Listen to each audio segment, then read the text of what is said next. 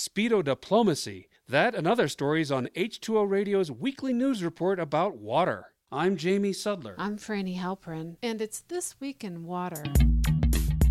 Last week, the Chinese Navy seized a U.S. underwater drone near the Philippines. The first press reports about the seizure made it sound like the U.S. was involved in a high school science project. After hearing initial reports, one wondered why the Chinese would be so concerned about a six foot long drone that seemed simply to be testing water temperature and salt content. According to the Wall Street Journal, the drones do more than harmless research. They track foreign submarines and help underwater navigation. The salinity and temperature data are important in sonar detection. Beijing urged the U.S. to stop carrying out the reconnaissance missions in what the Chinese consider to be their waters. China's access to deeper areas of the Pacific Ocean is not as easy as one might think. The country is effectively blocked by neighboring island nations. The whole incident reflects growing tensions between Washington and Beijing over the South China Sea.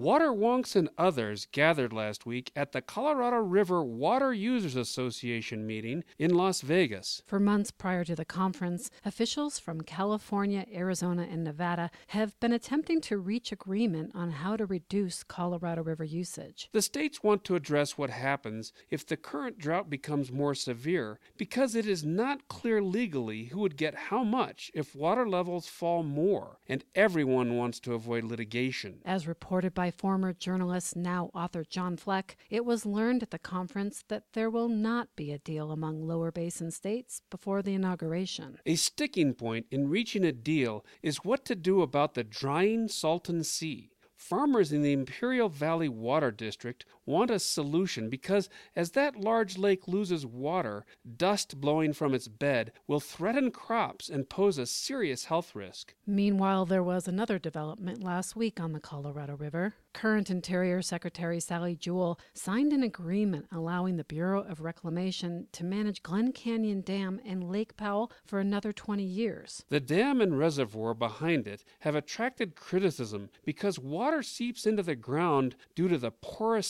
sandstone underneath. On the other side of the controversy, Representative Rob Bishop, a Republican from Utah, says the agreement favors fish protection over hydropower users.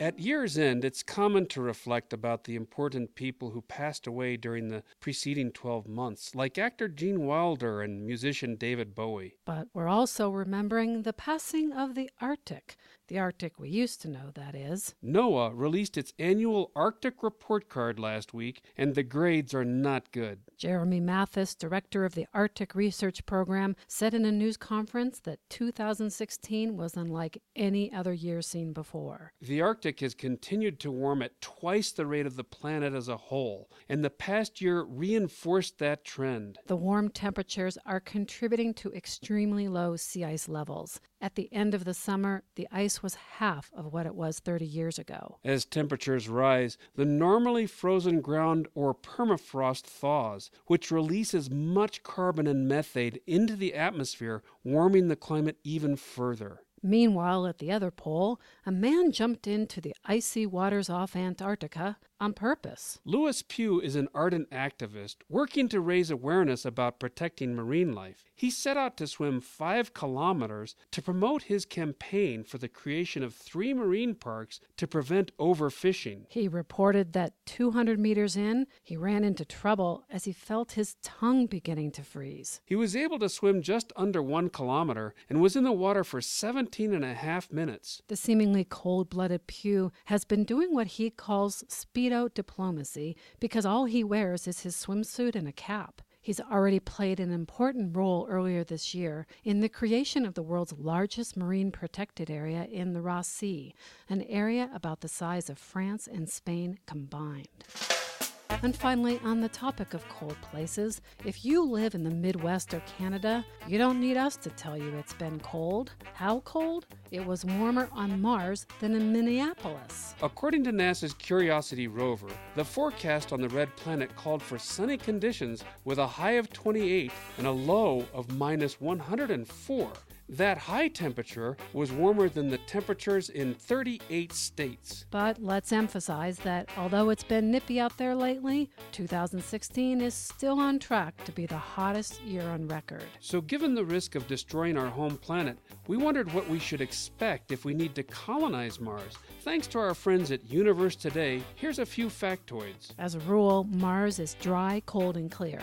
In the summer, daytime temperatures can actually warm to 70 degrees at the equator. T shirt weather. That same night, however, temperatures can drop to minus 130. That huge swing in one day can lead to dust storms that can engulf the entire planet. It never rains on Mars because of its thin atmosphere and the lack of a magnetosphere which is necessary to shield water from solar radiation.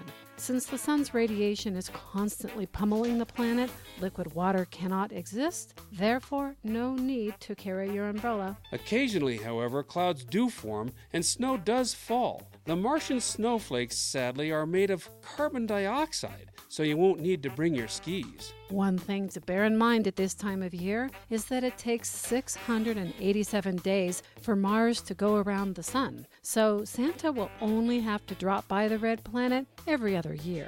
That'll save some wear and tear on his sled and give Rudolph a break. We hope you're taking a break and enjoying the holiday season. Best wishes from all of us at H2O Radio, and we'll be back on January 8th. This Week in Water is supported by the American Water Works Association. Sustainable water management means more than just conservation.